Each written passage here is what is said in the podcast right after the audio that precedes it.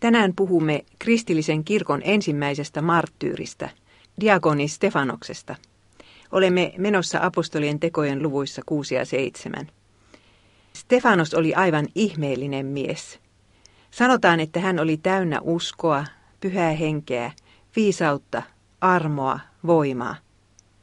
Kaikki ihmiset sanoivat tästä miehestä hyvän todistuksen, ja hän teki suuria ihmeitä ja tunnustekoja siellä Jerusalemissa. Juutalaisten johtajat, jotka olivat vuotta tai kahta aikaisemmin tuominneet Jeesuksen, eivät katsoneet tätä miestä hyvällä silmällä. Stefanos oli äh, diakoni, hän siis toimitti tällaista köyhien avustamispalvelusta, mutta hän oli myös hyvä väittelijä. Hän voitti akateemisen väittelyn muutamaa synagogaa vastaan. Yksi näistä synagogista oli Kilikia, josta voimme päätellä, että myös Saul-niminen nuori mies oli mukana väittelyssä. Hänhän oli Kilikian maakunnasta kotoisin. Kukaan ei pystynyt kumaamaan Stefanosta, joka osoitti vanhasta testamentista Jeesuksen olevan Messiaan. Tätä ei suuri neuvosto tietenkään voinut sietää. Tehtiin niin kuin Jeesuksen oikeudenkäynnin aikana lahjottiin todistajat. Syytekin oli sama kuin Jeesuksen kohdalla – Stefanos on puhunut lakia ja temppeliä vastaan. Tämä on sama kuin, että meidän aikanamme syytettäisiin jotakuta Jumalan valtakunnan työntekijää, että sinun sanasi ja sinun toimintasi vahingoittavat kirkkoa. Tai että sinä toimit kirkkolakia vastaan. Ja vedettäisiin tästä oikeuteen. No niin, Stefanos siis pidätetään ja raahataan suuren neuvoston eteen. Suuri neuvosto on niin kuin eduskunta ja korkein oikeus yhdessä. Mutta sitten sanotaan erikoinen asia. Koko suuri neuvosto katsoo Stefanosta ja hänellä on enkelin kasvot. Paavali siis myöhemmin kertoi Luukkaalle, joka kirjoitti apostolien tekoja, että kun me olimme tuomitsemassa sitä Stefanosta, niin me näimme, että hänellä on enkelin kasvot. Niillä kasvoilla ei näkynyt pelkoa eikä vihaa. Niillä näkyi pyhyyttä ja rakkautta. Ne olivat Jumalan sanansaattajan kasvot. Ja sellaiset kasvot eivät unohdu koskaan. Minä luulen, että Stefanos muisti tuolla hetkellä Jeesuksen sanat. Jos maailma teitä vihaa, niin tietäkää, että se on vihannut minua ennen kuin teitä. Stefanos saa mahdollisuuden puolustaa itseään, mutta – ei hän puukaan itsestään yhtään mitään, vaan pitää raamattu tunnin. Hän selittää vanhaa testamenttia ja todistaa sen avulla, että Jumalan kansan enemmistö on aina ollut epäuskon ja valheen puolella ja vainonnut uskovaa vähemmistöä. Esimerkiksi Joosef myytiin orjaksi, ja kuka hänet myi orjaksi? Toiset patriarkat, sanoo Stefanos. Jumala teki Mooseksesta kansansa vapauttaja, mutta miten häntä kohdeltiin? Kansahan oli vähällä kivittää Mooseksen. Ja Stefanos äh, päättää sanomalla, että aina oikeita profeettoja on vainottu. Pitääkö tämä paikkansa myös Jumalan toisen, toiseen kansaan, eli kristilliseen kirkkoon? Voidaanko meidän aikanamme sanoa – että enemmistö kirkosta on epäuskon vallassa ja vainoaa uskovaa vähemmistöä. Jokainen saa päätellä tämän asian itse mielessään. Stefanoksen puheen loppuhuipennos on se, että hän ikään kuin vetää ne langat omaan aikaansa. Hän muistuttaa, että Mooses lupasi aikoinaan, että Herra lähettää kansalleen samanlaisen profeetan kuin hän itse on. Ja se profeetta oli Jeesus, hän ei ollut vain profeetta, vaan vanhan testamentin ennustama vanhuskas Messias. Ja hänet te murhasitte, julistaa Stefanos. Te olette olevinanne ympäri leikattuja, se on se Jumalan kansaan kuulumisen merkki, mutta sydämenne on ympäri leikkaamaton. Oikeasti ette kuulu siihen Jumalan kansaan, ja ikinä te ette ole Jumalan lakia noudattaneet. No niin, mikä on sitten reaktio Stefanoksen puheeseen. Suuri neuvosto on pakahtua raivosta ja kiristelee hampaitaan. Ei käyttäydy kovin sivistyneesti. Jos Stefanos olisi halunnut säästää henkensä, hän olisi pitänyt toisenlaisen puheen. Mutta ei. Nyt hän vielä jatkaa Ja oikeastaan voidaan sanoa, että hän iskee tällä tavalla naulat omaan arkkuunsa. Jakeet 55-56. Mutta pyhää henkeä täynnä Stefanos nosti katseensa taivasta kohti ja näki Jumalan kirkkauden ja Jeesuksen, joka seisoi Jumalan oikealla puolella. Hän sanoi, taivaat ovat avoinna minun silmieni edessä, ja ihmisen poika seisoo Jumalan oikealla puolella. Jeesus oli itse ennustanut omassa oikeudenkäynnissään, että ihmisen poika nähdään taivaan pilvissä voiman oikealla puolella. Ja nyt Stefanos näkee hänet. Hän näkee taivaan auki, ikään kuin ovi olisi sinne auki, ja siellä Jeesus seisoo, ei istu. Ja siitä on päätelty, että hän oli puolustusasianajaja, koska puolustusasianajajat aina seisoivat. Ja Stefanos tajuaa, että taivaassa pidetään toista oikeudenkäyntiä, jossa Jumala istuu tuomarina.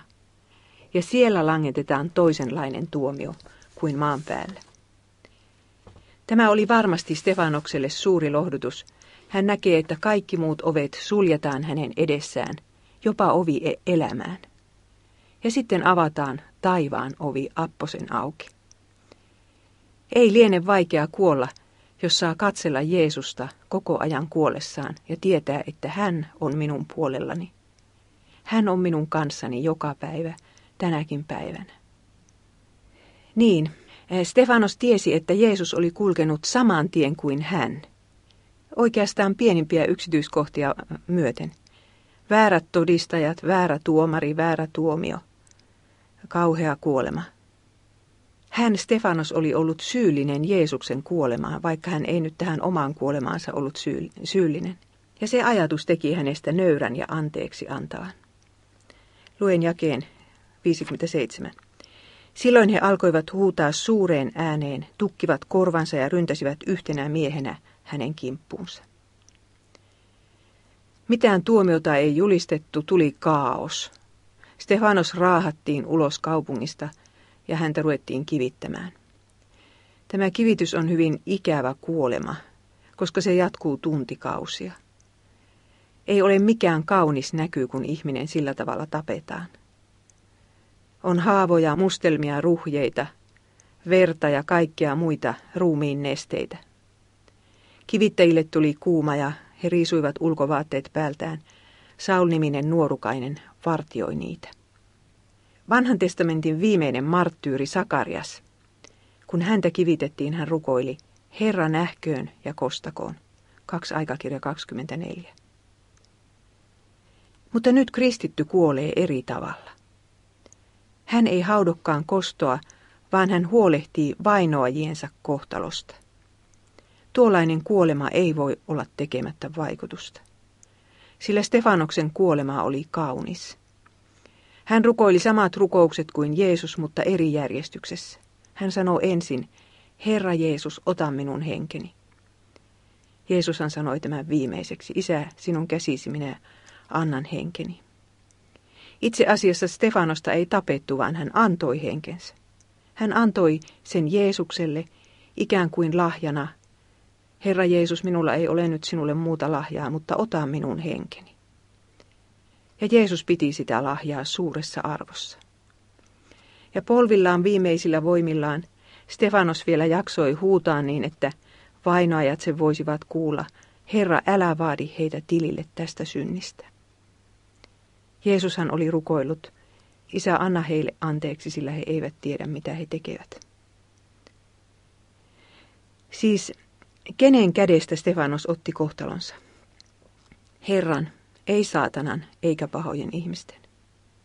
Ja hän jätti henkensä Herran käsiin, eikä kukaan noista murhaajista tai murhan todistajista voinut koskaan unohtaa enkelin kasvoja ja niitä kahta rukousta. Ne polttivat heidän omaa tuntoaan elämän loppuun asti, ainakin sen nuoren Saulin omaa tuntoa. Ja sitten sanotaan, että Stefanos nukkui pois. Kun sanotaan, että joku nukkuu, niin tarkoitetaan, että hän myös herää. Kuolema on väliaikainen, olisi olemassa ylösnousemus. Herra Jeesus odotti häntä rajan toisella puolella ja otti hänen henkensä vastaan. Herra herättäisi hänen ruumiinsakin viimeisenä päivänä. Ja Jeesus pyyhkisi pois viimeisenkin tuskan kyyneleen Stefanoksen silmistä, eikä hänen tarvitsisi koskaan enää kärsiä eikä kuolla. Voiko missään elämän kerrassa olla tämän kauniimpaa loppua, tämän onnellisempaa loppua? Onko Herralla sitten varaa uhrata tällainen mies? Eikö Stefanos olisi ollut paljon arvokkaampi elävänä kuin kuolleena todistajana?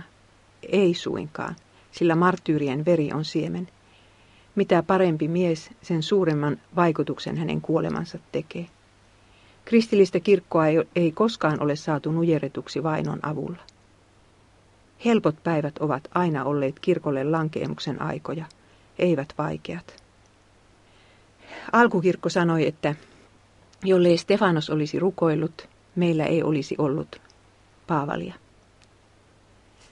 Paavali kyllä raivosi ja vainosi Jumalan seurakuntaa tämän jälkeen, ehkä vuoden pari. Mutta sitten ilmestyi hänelle Jeesus ja sanoi, että minä olen Jeesus, jota sinä vainoat. Ja niin Saulista tuli kristikunnan suurin opettaja ja lähetyssaarnaaja Paavali. Stefanos ei kuollut turhaan. Hänen työllään oli jatkaja. Ennen Jeesuksen paluuta tullaan kristittyjä vainoamaan vielä suuressa mittakaavassa. Näin hän Jeesus ennusti. Näemme sen tapahtuvan jo monessa maailman osassa, erityisesti muslimivaltioissa. Tekisi mieli mainita tässä Sudan, jonka eteläosissa on todellakin ollut vuosikausia suuri kristittyjen vainomenossa. Mutta se ei ole ainoa paikka.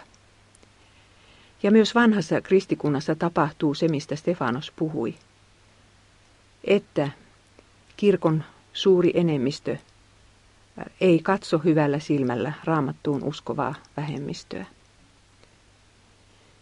Kävin viime syksynä Etiopiassa ja sain käydä siellä marttyyrin haudalla. Vuonna 1997 tapettiin hyvin raalla tavalla siellä Etiopian muslimialueella tanskalainen sairaanhoitaja. Hänen nimensä on Janni. Jotenkin se asia järkytti minua silloin niin paljon, että kirjoitin sen kirjaani ja Herra otti. Ja nyt sitten sain käydä sen Jannin haudalla.